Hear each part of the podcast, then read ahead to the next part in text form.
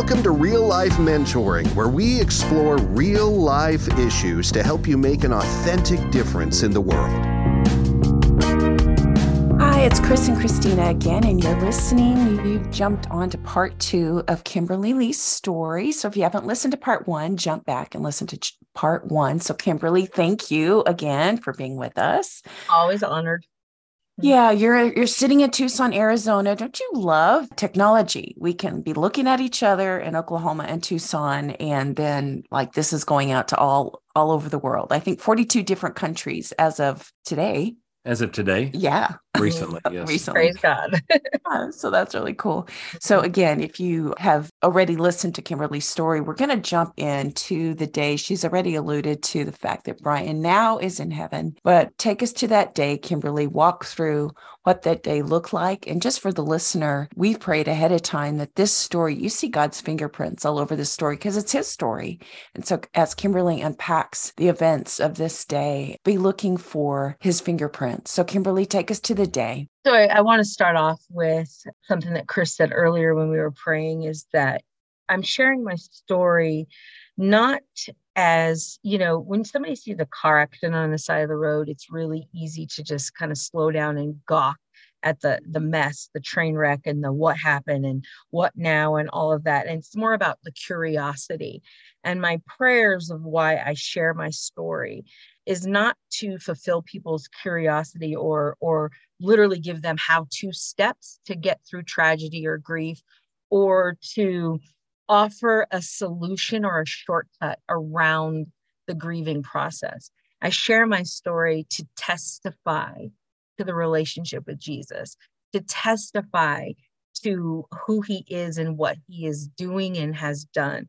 I share um, my darkest pain, again, not for the curiosity or how to, but to bring him the glory. And this isn't the, the glory of a cliche but the glory of an intense, deep relationship that is available to all of us. And it sometimes comes in our darkest times in the suffering. So I just kind of wanted to, you know, open up about the why I share, uh, because this is a very painful memory. And so, Lord, just help. In the height of COVID, you know, there was a couple of heights, but this was July of 2020. You know, when I'm a school teacher and when COVID shut the schools down, I was embarrassingly ecstatic because I had my husband home and my family home for the first time. You know, we had three teenagers and my husband's a pastor, and it was just I loved it. We spent so much time together. I mean, I was scared and I knew I was, it was not lighthearted, but we got to spend, you know, Mother's Day at home and a Father's Day and an Easter at home, which we had never done in the 25 years of being married and being together. We did house projects that we hadn't touched for 15 years. We we played games. So, you know, I was again like i said embarrassed to how much i was enjoying just being with my family. And now i can look back on it as just another special treasure and gift that the lord gave to me. Mm-hmm. but in july of 2020 we were working um, on the house and finishing my son's room that my son and brian had just built. And it was a normal day. It was an everyday uh, brian made hot dogs for lunch and and we were watching something on TV together and then he went to go hang something in my son's room. And we were all home. Lakin was actually going to a friend's house to visit her for her birthday. Uh, Lawson was playing video games with friends. Landon was in the room with Brian and I was standing at the door and could see the room. And he went to go hang something and my husband was 45 in pretty good shape. He did have type 1 diabetes, but uh, I don't know how much that played a part in it. And it was it was under control, so it wasn't out of control. And he played sports and athletics his entire life. And he went to go hang something, and all of a sudden we heard a thud. He'd stepped on a step stool, two steps up to hang up a simple picture. And um, I look back and I see him laying on the floor, and there was a thud. And um, I saw blood coming out from his head. So, of course, I'm alarmed because I thought, oh, he fell and cut his head. But as I entered into my son's room, I knew that there was something a little more serious going on. Uh, my husband's breathing had changed. Uh, he was definitely unresponsive. He wouldn't open his eyes. And I didn't know, no, in my logical mind, but in my spirit, I knew this was not good. My son, my middle son was there. Obviously, the kids heard the the other kids heard the thud, and we all came there. And um, unfortunately, uh, there was a lot of blood. Um, and we did call 911 and my, my son and I ministered CPR to Brian. Uh, but I knew now looking back on it then that he was dying in my arms. Although uh, I didn't. Kimberley, let's just yeah. remind the listener how old are your kids at this point? Uh, my kids at this time are 15, 17, and 19. And so we are all home watching this unfold the horror, the helplessness, the uncertainty. Me as the mom knowing, but not. It was just it was definitely not a scenario you would ever want anybody to walk through. I mean, especially because Brian uh, is the love of my life uh, and my best friend, and he was such a present dad. Um, this was this was hard, and so when the when the ambulance came to take him away, and I won't even go into the gory details because they're worse than you can imagine. Mm. Uh, I'd said something like, "Hey guys, come say goodbye to your dad," and I remember my daughter screaming, "Don't say that." Mm. But yet I I knew but didn't, but I knew. And so that would be the last time my kids would ever see their dad physically mm. because of COVID. Um, you know, we had a prayer visual, we had over a hundred or so people coming and praying and singing songs and and um, you know now i'm kind of in a, a bubble of i would call it protection now but i'm just not even knowing what is going on and praying. And um, unfortunately, the hospital called and said it was a catastrophic injury. He'd probably broken his brainstem when he fell, and he was not going to make it through. And I had to go to the hospital, but we couldn't go in and see him. I was the only one, so my my kids had to say goodbye over um, the phone to their father, and so that itself brings a whole kind of of trauma but I do honestly think some of it is protection because what was even in that emergency room, I don't know if my kids would have needed to see that either. So I, I say all of that to tell you that it was the worst, tragic, horrifying day of our lives. And there was no easy way to walk away from that hospital without Brian, mm-hmm. without their dad, um, with such severe and profound loss. And so what, that was, yeah. Let Go me ahead. stop. Yeah. Mm-hmm. You obviously were praying, God let him live. Mm-hmm. When you walked away from the hospital and he had died, what's going on in your spirit? I could not fathom, to be honest, I could not fathom the reality. I could not reconcile my brain to a forever without Brian. I could not understand the, a what next or a, a all I could feel was the profound and devastating loss of what I knew as my as his wife and I could see what carrying what my kids were carrying as losing their dad. So I couldn't reconcile completely what was going on. I would literally say that I was under again a protection of him just leading me you know there's no there's no right move after that you know mm-hmm. i do know that when we all came home we got all our beds and mattresses and everything. And we all came into one room and we slept there for about three weeks. I knew that God was calling us closer together. And, but to be able to say what was completely going on in my mind would be a little hard. But what I do know that I literally just kept asking God, okay, what's next? What's mm. next? Mm-hmm. From the small things like get up and brush your teeth. Okay, I can brush my teeth today. Uh, go to go check on Landon. Okay, I can go check on Landon. To the big things. No, we need, you know, when do we need to hold his funeral or celebration or life or whatever? So it was literally this this utter childlike dependence on the small things and the big things. And I just kept asking him, okay, Lord, now what? Mm-hmm. And it was that part would have been a step by step process of how do I open my eyes? Just say my name.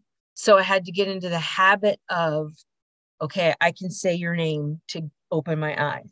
Because just even that, the thought of opening my eyes to this new reality, a world without my husband, was almost too painful. So the temptation to not was very strong. Sure. And I'd be like, Lord, what do you need me to do? I need you to open your eyes. Okay, I can do that. Lord, what do you need me to do? You know, um, and so I just almost baby like was dependent on my steps. And talk about, we know it, but for the listener, talk about how God supported you let, let's just talk about pre-funeral because i think anybody who's had a loss like you're all you're just everybody's sort of going through the motion funeral happens but eh, did you feel supported by others how were some ways that people supported you up to the funeral can i interject I, something before yes. we, we go yes. there so brian was also an organ donor which yes. was a huge thing. Um how did that how did you reconcile that? So you it's it, it happens instantly. It happens instantly chris. I think i think people don't realize how it happens instantly. The decision making again i want to just Im- make sure everyone knows it was almost an outer body experience but it wasn't that I was separated from God. I was just separated from my own emotion. But when I went in to say goodbye to Brian, I knew his spirit wasn't there. I knew I wouldn't have been able to use those words then, but I knew. And they didn't even ask me about organ donation. I asked because if the spirit is gone, the body is left. And because the way my husband lived his life, he would want to serve one last time. And so when I asked them, it was within a five minute exchange. And again, outer body, but not separated from God. And I just said, Hey, I, I, I, how can we go about donating organs? And they were caught off guard. But it was such this protection of, I knew he wasn't there. His mm-hmm. spirit mm-hmm. was gone. I, wouldn't have been able to say those words, but, and I love how actually I, I, credit God in taking care of that because Brian's organ donation got to again serve one last time in the most life changing way. You know, a 20 year old got his liver, and our daughter was about ready to turn 20, and a 65 year old grandpa got new lungs, and, you know, three kids got the heart valves. And I mean, you know, skin and tissue. And I, I'm talking about this in joy now. But again, the decision making of talking about the love of my life and the father of my children, of, of his body was excruciating. It was so painful to even think about him in terms of being forever gone physically that it was by the grace of God that I was even willing to get through some of those conversations. Kimberley, how sure. much time passed from when he had the accident and you're standing at the hospital offering your husband's organs to be donated? I'm not a hundred percent sure, but I think it was three hours. Hmm. That's that's crazy on the surface to even try to comprehend. It's unimaginable. But what I can say now, you know, it'll be almost three years in July. I can say now that's where God shows up is yeah. in the unimaginable. mm-hmm. uh, there's choices to be made of and you don't even again but who is he and is he still good and one of the things that by again the grace of god i never doubted was that god is god and he's still good i, I never doubted that there he was not going to show up i never doubted he wasn't going to show up I didn't understand and I didn't, uh, I couldn't fathom the future.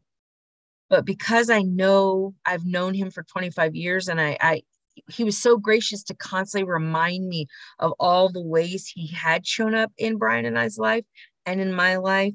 Those were the thoughts that I clung to that God is a God who says who he's going to do what he says he's going to do. And so I chose to continually remember who who is he who did he say he is what has he done already you know it wasn't like after i lost brian god's gonna like say peace out i'm done now you're on your own mm-hmm. no he says the exact opposite he says i promise to bind up the brokenhearted to comfort those who mourn i promise to be there in the suffering and i really of course he did but i really had to choose to go over not just my powerful feelings and emotions because they couldn't be the ruler. Mm-hmm. If I were to mm-hmm. go on my feelings, I would not continue on without Brian. Again, not suicidal, but not wanting to move forward in any way for a future without him.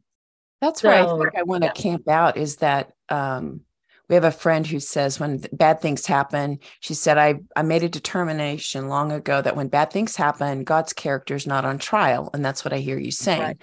like you kept reminding yourself god is still good i didn't get what i prayed for god is still good my children are hurting god right. is still good so I, I, I like how authentic and honest you are about okay i wasn't suicidal but the thought of moving forward was not pretty so what did you do? You wake up, the, the funeral, you know, it's a few weeks mm-hmm. past your husband, your best friend, the kid's father, the kids are grieving. You're now the sole parent. What do you do?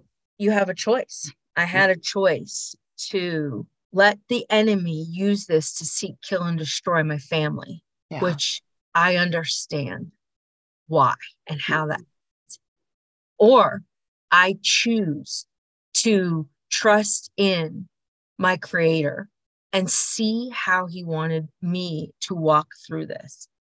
And, you know, I didn't make a commitment lightly to Jesus in 1995. And he, there was a choice that what did I believe? And was I willing to live that out even in my darkest times?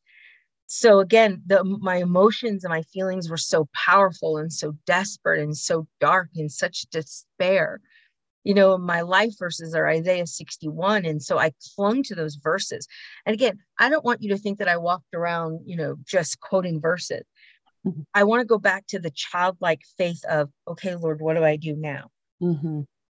call and order pizza okay what do i do now it was literally just this kind of like a little child, a little girl reaching up and holding their father's hand, learning how to walk again. I didn't know how to walk without Brian. I I didn't know how to move on, move forward, and I wouldn't have even used those words.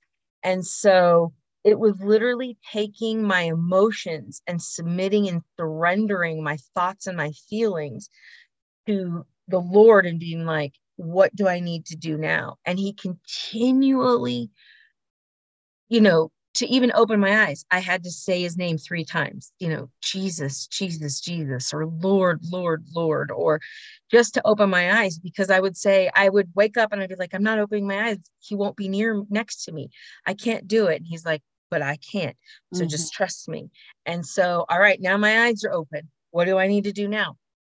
all right this is what we're going to do and it was just that that constant conversation that seemed insane uh, you know how much i talked to brian and how much i talked to myself and how much i talked to god even to this day sometimes um, would be really interesting and i remember the lord just saying to me kimberley I know you can't see it right now, but just keep remembering all the blessings and treasures of your life with Brian together.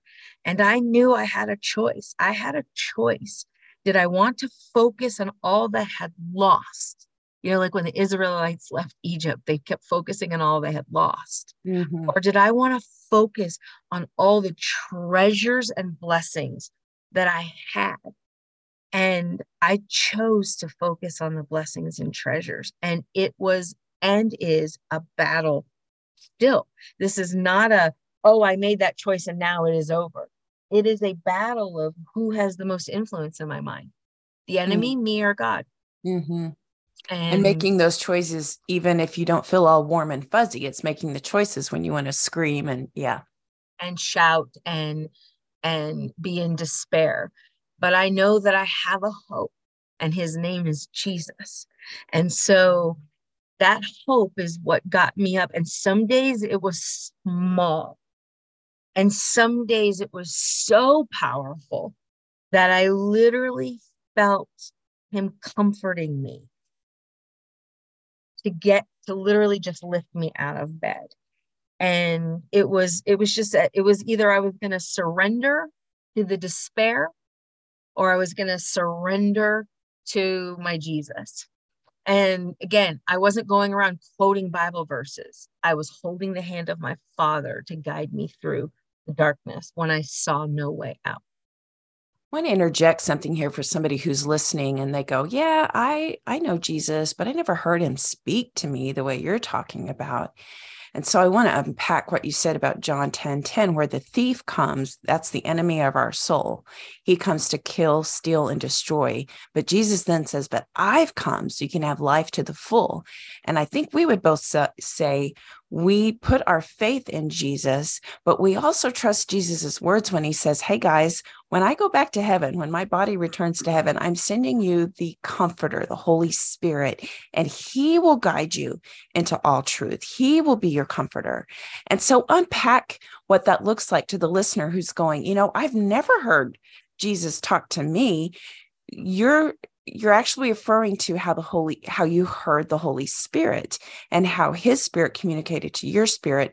I think that's key for people. That's where we the secret sauce lies in the relationship with the holy spirit. So unpack that a little if you would. I can uh, like you said a little bit because it's not a, about the steps but it's really about a relationship. Right. and it's so easy to say oh kimberley must be a strong christian or she must be a strong woman and I really want to take the focus off that in any way, shape, or form. I was in the depths of despair and darkness. Yes, my relationship was solid with Jesus beforehand, but our God is so big. Our God is so loving. Our creator, he shows up in the impossible. And in, in Psalms 29, it talks about God is a God who speaks. His voice moves mountains, it splits trees. It tells the ocean they can only go so far. It, you know, so he does speak in a still small voice. And when you're with your when you're honest, especially in the despairing moments, Lord, where are you? What do I need to know? He shows up. Mm. He shows up, especially in the times of despair. And so it's just trusting what you're hearing, anything good, anything perfect, anything that leads you uh, to seek Him more is from Him. So I've just, especially now, learned to hear His voice in His Word also.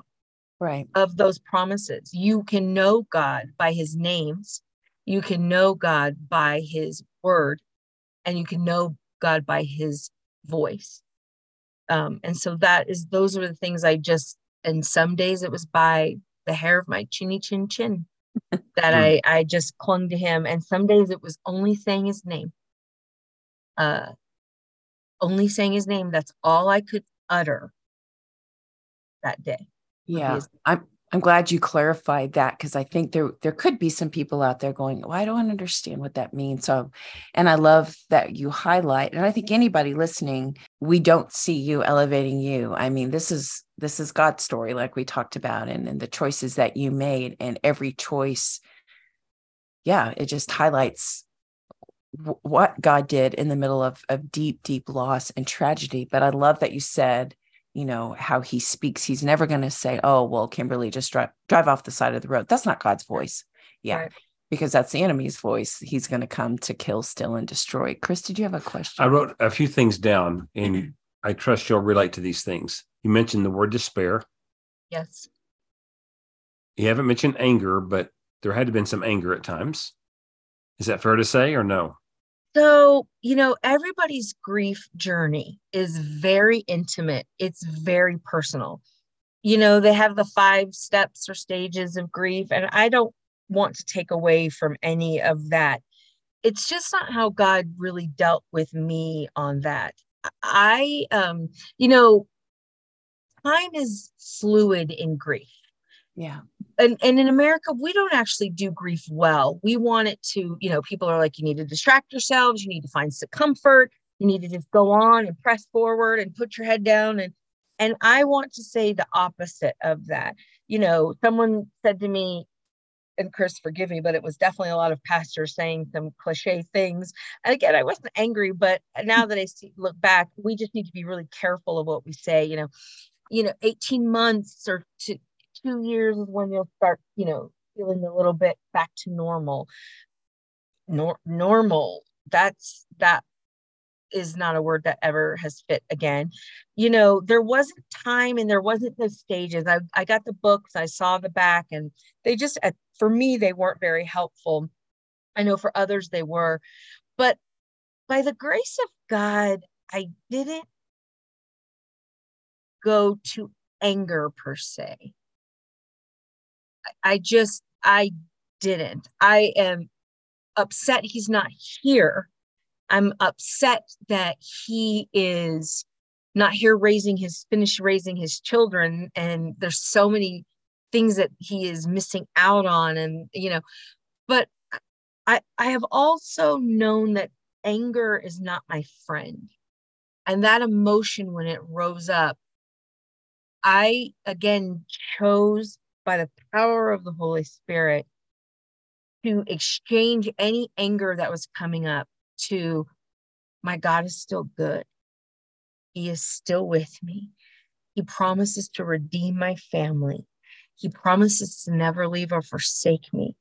Lord, exchange any of those thoughts to, and mine was more of shoulda, coulda, woulda. Mm. What could I have done differently? What I should have done? Could I have done this? Could I have done that? But i when i know that when i started going round and round about things i might could i've made a difference in saving him or doing this or doing that the minute those come up you feel despair again. So fear despair shame guilt those are all enemy talk. Those are things the enemy does to seek kill and destroy. So for me that wasn't anger wasn't the issue it was should have could have would have Okay, mm-hmm. makes sense. No, I mean we've known you a long time, and God has reconnected us over the last what year and a half or so. But, um, but I bet you could sit down with another woman who's oh. gone through this, and she could tell you, "I feel despair, I feel anger, I feel depression and hopelessness."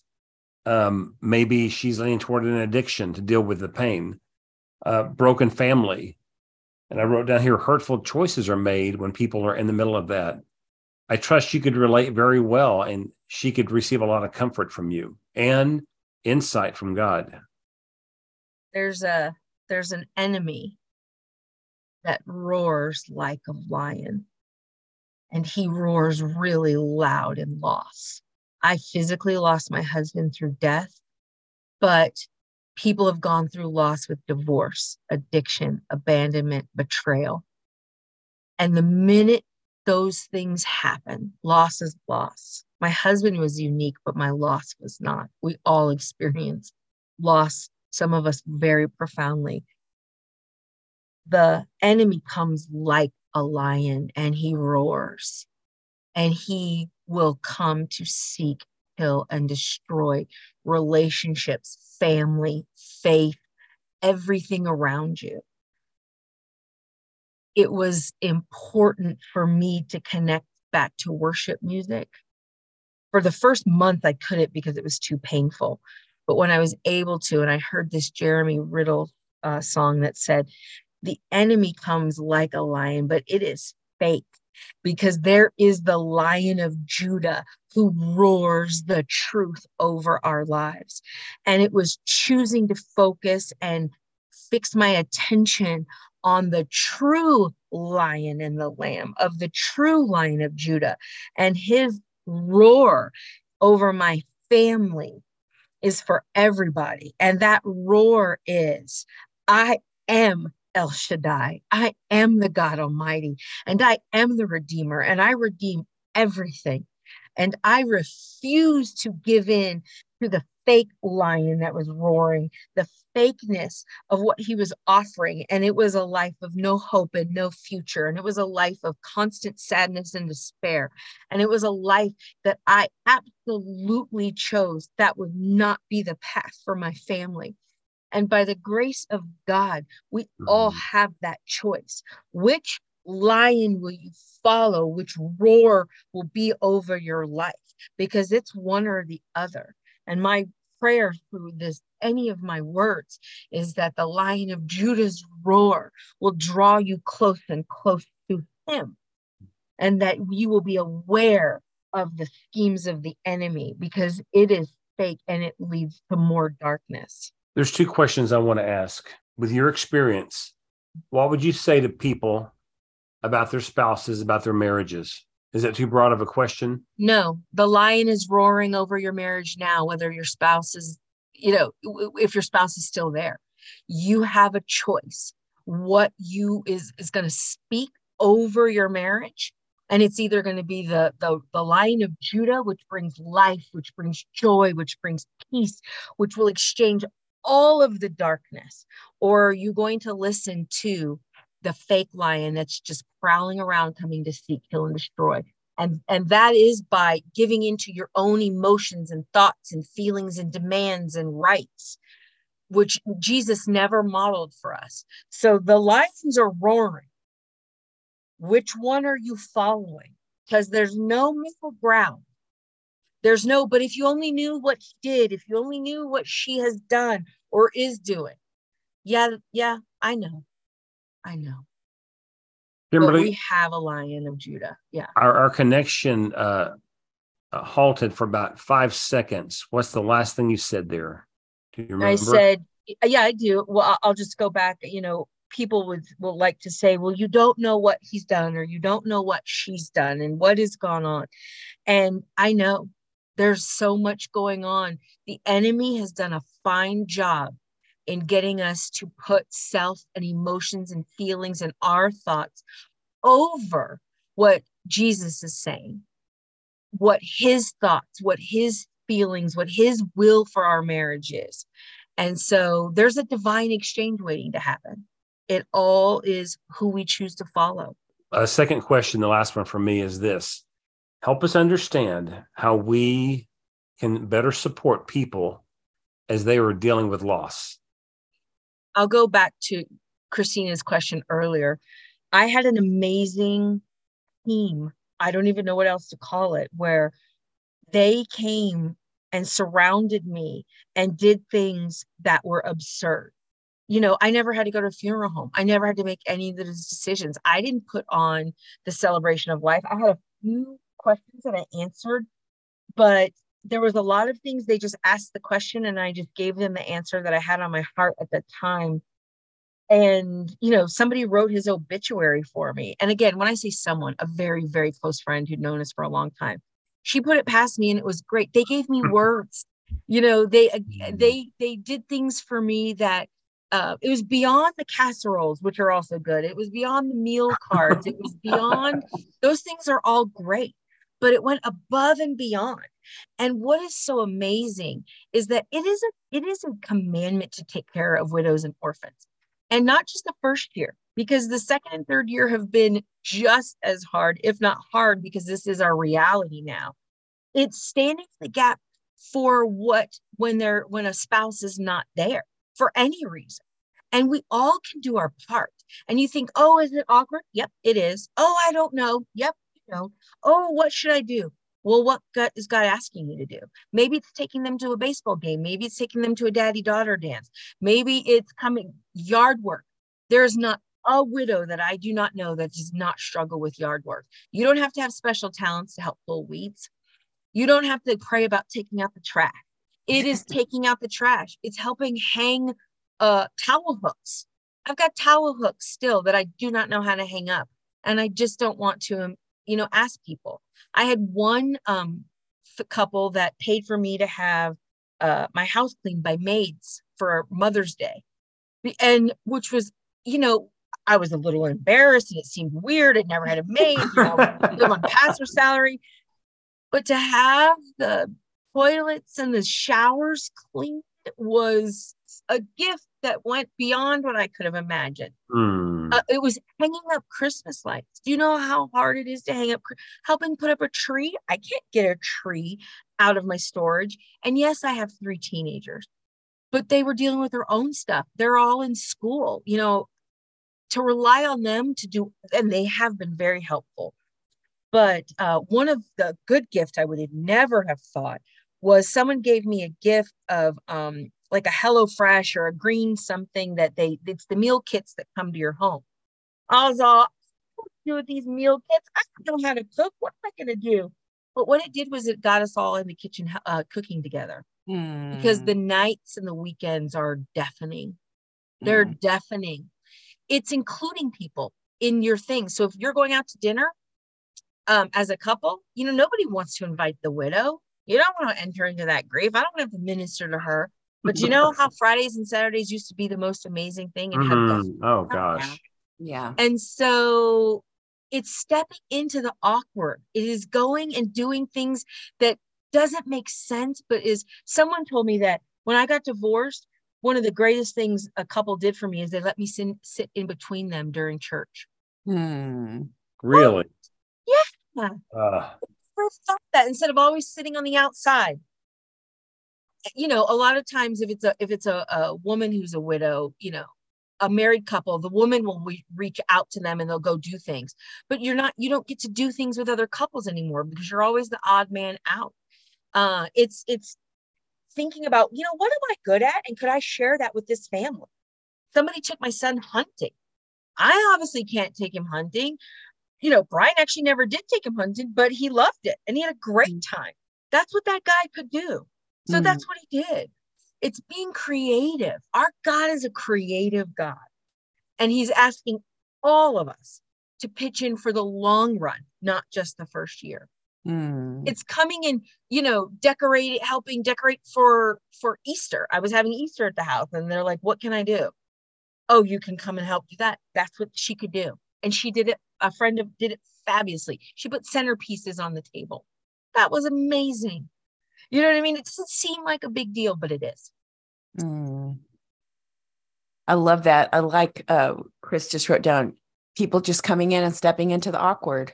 Right. Yep. Just being Jesus. Jesus says that's true ministry, widows and orphans. Yeah. Yep. I want to I want to leave on this. We're recording this on May 3rd and in a few weeks you've got two major graduations, Lakin from college and then your youngest son Lawson from high school. And Brian would have been right there sitting with you, going, Babe, we did it. Babe, we made it. How are you choosing life and choosing uh, thankfulness, uh, choosing to remember all the good blessings as you enter this season? Every victory the Lord leads me in. Every triumph, I believe it's um, Second Corinthians 2.14. Now thanks and triumph and victory in Christ. And Kimberley, us, we lost your audio. And through us, did you hear? No, no. we oh, lost. Oh, that's okay. That's yeah. okay. I'll go back.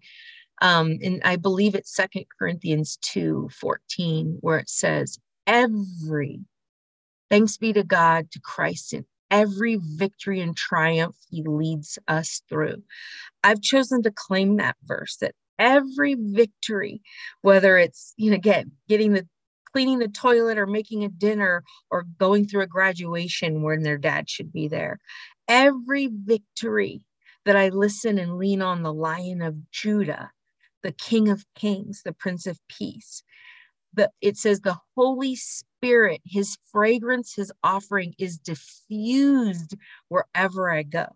So mm. that is what I choose to cling to, that everything we get through can, with Jesus is a victory.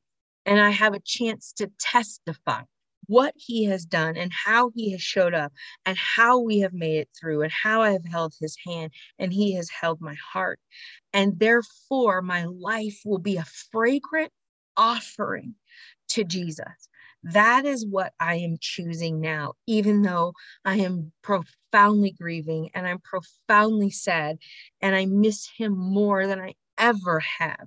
And walking through some of these big things and the day to day stuff is excruciating on most days.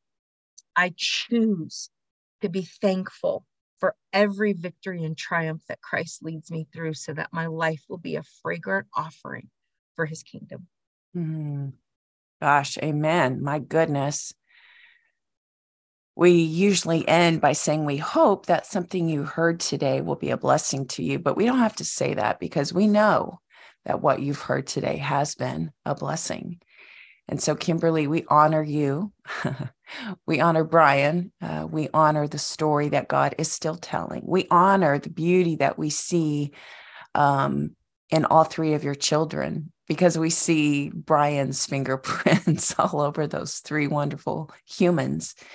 And so uh, we know this wasn't um, yeah, probably not on your top list of things to do a few years ago, but man, oh man, God doesn't waste anything. And so we don't uh we don't carry your story and your openness and your authenticity mm. lightly. We carry it with privilege and honor. And I know that as people have listened, they are, they have been, they will be affected because if you've listened, you didn't hear Kimberley boasting on Kimberley. You heard her boasting on the God that she's committed to and on Jesus's capacity to do the the impossible.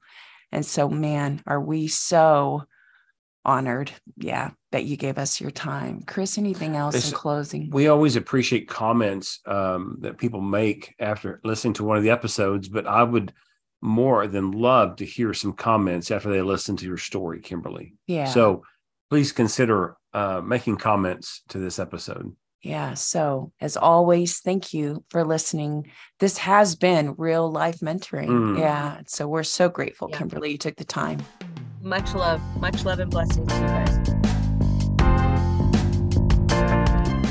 We want to thank you as always for listening. If today was helpful, if something that you listened to was helpful, we would really love it if you would go to Apple or Spotify, leave us a review, download, subscribe, and for all things related to podcast. If you'd like to give a financial contribution to help us continuing bringing this sort of broadcasting to you, just go to FahrenheitMentoring.org.